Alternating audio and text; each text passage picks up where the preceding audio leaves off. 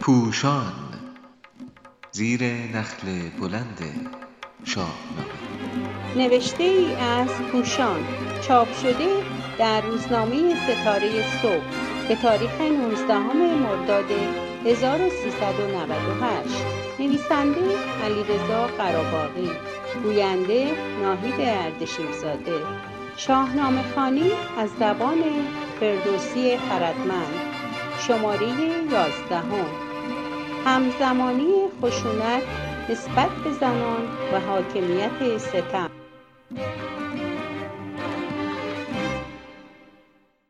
در 557 بیت آغازین شاهنامه نامه باستان ویرایش دکتر کزازی از هیچ زنی نام برده نمی شود. در حالی که دست کم نام چهارده مرد آمده و از بعضی مردان دیگر همچون دقیقی و ابو منصور هم به اشاره یاد شده است.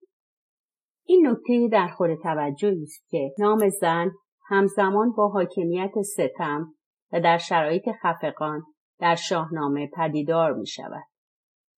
گویی پیوندی تنگاتنگ میان جایگاه زن در یک جامعه و اندازه آزادی و دادگری در آن جامعه وجود دارد. همین که ستمگری در جامعه افزایش می‌یابد آسیب به زنان نیز بیشتر نمود پیدا می کند.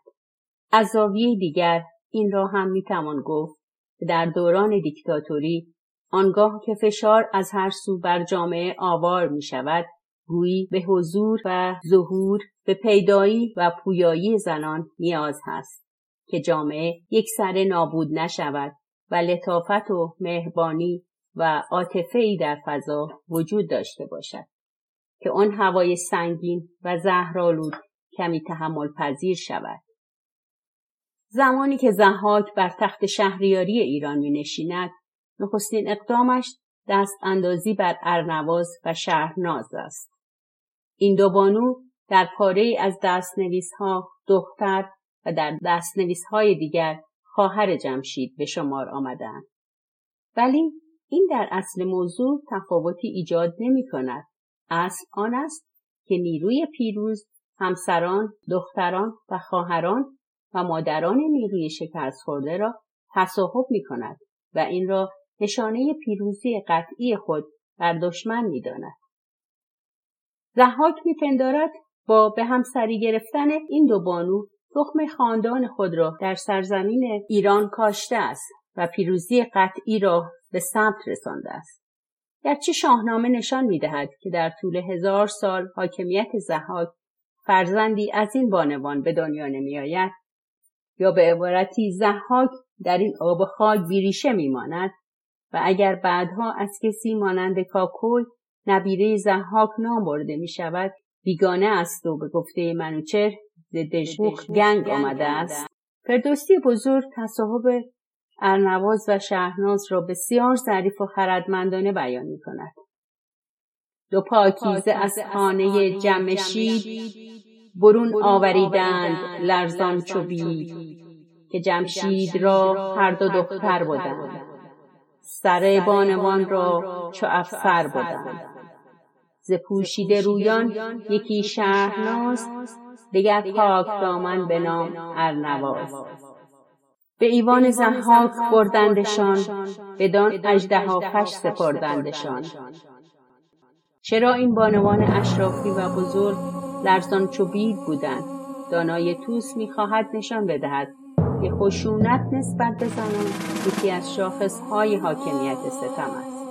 بنابراین فعلهایی چون برون آوریدن بردندشان و سپردندشان را به کار می‌گیرد. با این بانوان نه همچون انسان بلکه به صورت یک کالا برخورد می شود.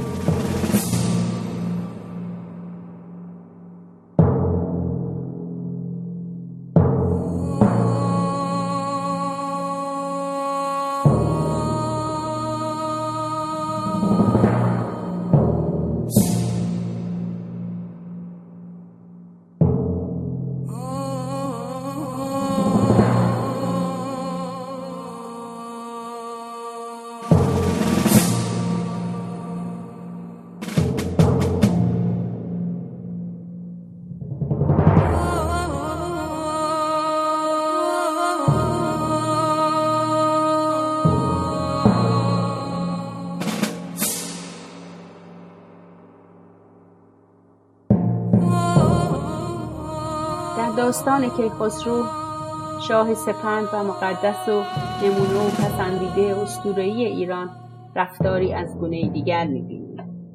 او زمانی که افراسیاب را شکست می‌دهد درباره زنان شبستان دشمن شکست خورده رفتار و گفتاری دگرگونه دارد. نباید که بر کاخ افراسیاب بتابد ز چرخ بلند آفتاب. هم آواز پوشیده رویان اوی نخواهم که آید پرده به کوی. میفرماید آنها باید آنچنان در امن آسایش باشند که حتی خورشید هم کوچکترین گزندی به آنان نرساند و آنچنان آزاد باشند که کسی در کوی و برزن هم صدایشان را نشنود و هیچ آزایی به ایشان نرساند. آنچه ما در فرهنگ دیرین خود بان میبالیم همین آموزه ها و همین تفاوت هاست ولی حکومت زهاد از نوع دیگری است. او یک دیکتاتوری سنگین را بر جامعه حاکم می کند. نهان گشت کردار فرزانگان. پراگنده شد کام دیوانگان. هنرکار شد جادویی ارجمند.